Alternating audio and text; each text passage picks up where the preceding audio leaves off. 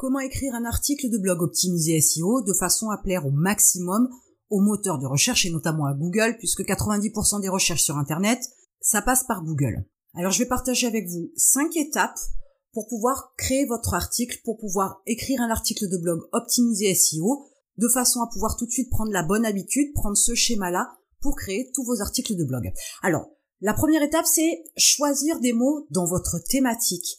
Si vous faites un article qui ne correspond pas à votre thématique et en dehors de votre thématique, qui n'apporte pas un plus à vos lecteurs, qui ne résout pas un problème, qui n'apporte pas une solution, une réponse particulière dans la thématique pour laquelle ils sont venus sur votre site, forcément, c'est une perte de temps.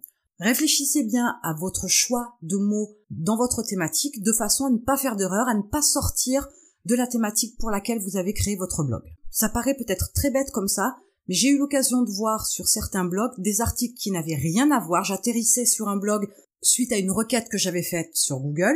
J'atterrissais sur le blog, seulement le reste du blog ne correspondait pas à cette thématique. Du coup, j'en avais pas plus, je restais sur ma faim. Ma première réaction, même si j'ai cherché un petit peu, ça a été de m'en aller. Je suis pas restée. Et je n'avais pas l'intention non plus de laisser mon adresse mail. Une fois que vous avez choisi ces fameux mots dans votre thématique, vous allez chercher plutôt des expressions clés et de préférence en longue traîne. Alors, pour le petit rappel, la longue traîne, c'est une expression composée de plusieurs mots. Alors, pour certains, c'est trois, pour d'autres, c'est quatre. Alors, je vous pousserai bien évidemment à plus de quatre, voire cinq, six, c'est nettement mieux sur la longue traîne. Tout simplement parce que même s'il y a très peu de requêtes, même s'il y a très peu de demandes tous les mois, il est beaucoup plus facile de se placer en première position.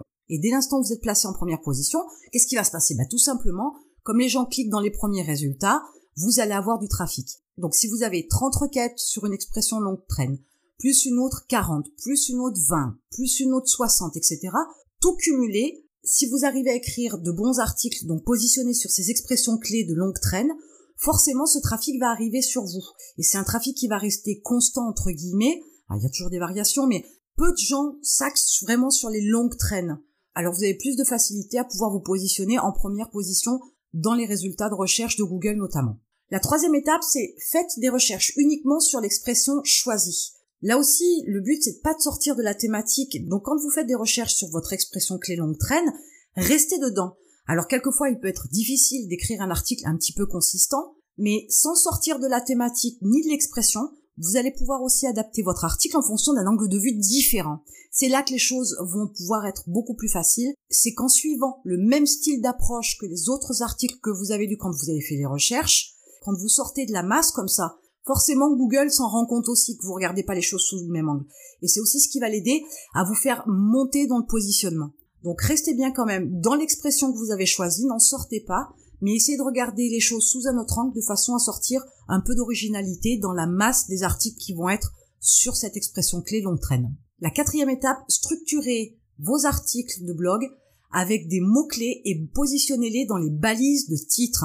Alors, il y a les fameuses balises HN, je rentrerai pas dans les détails aujourd'hui, mais vous avez le titre de votre article et puis les grandes parties de votre article et dans chaque grande partie vous avez des sous-titres, etc.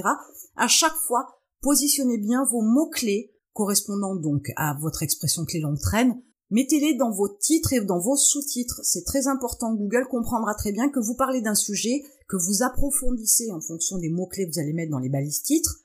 Et ça peut que l'aider à positionner votre contenu selon l'expression clé longue traîne que vous avez choisie. Donc positionnez-les dans votre article, bien évidemment, mais aussi positionnez ces expressions clés dans vos titres, c'est important. La cinquième étape, c'est utiliser un vocabulaire propre à l'expression choisie. Autrement dit, vous allez chercher des mots qui sont utilisés quand on parle de cette fameuse expression longue traîne que vous avez choisie. Alors, comme je l'ai déjà dit, ne pas utiliser de langage trop technique, ou alors faut l'expliquer, mais restez bien dans votre thématique, n'allez pas utiliser de nombreuses métaphores où le vocabulaire employé va être hors sujet par rapport à l'expression clé longue traîne que vous avez choisie, et du coup, ça va induire en erreur Google. Google agit simplement.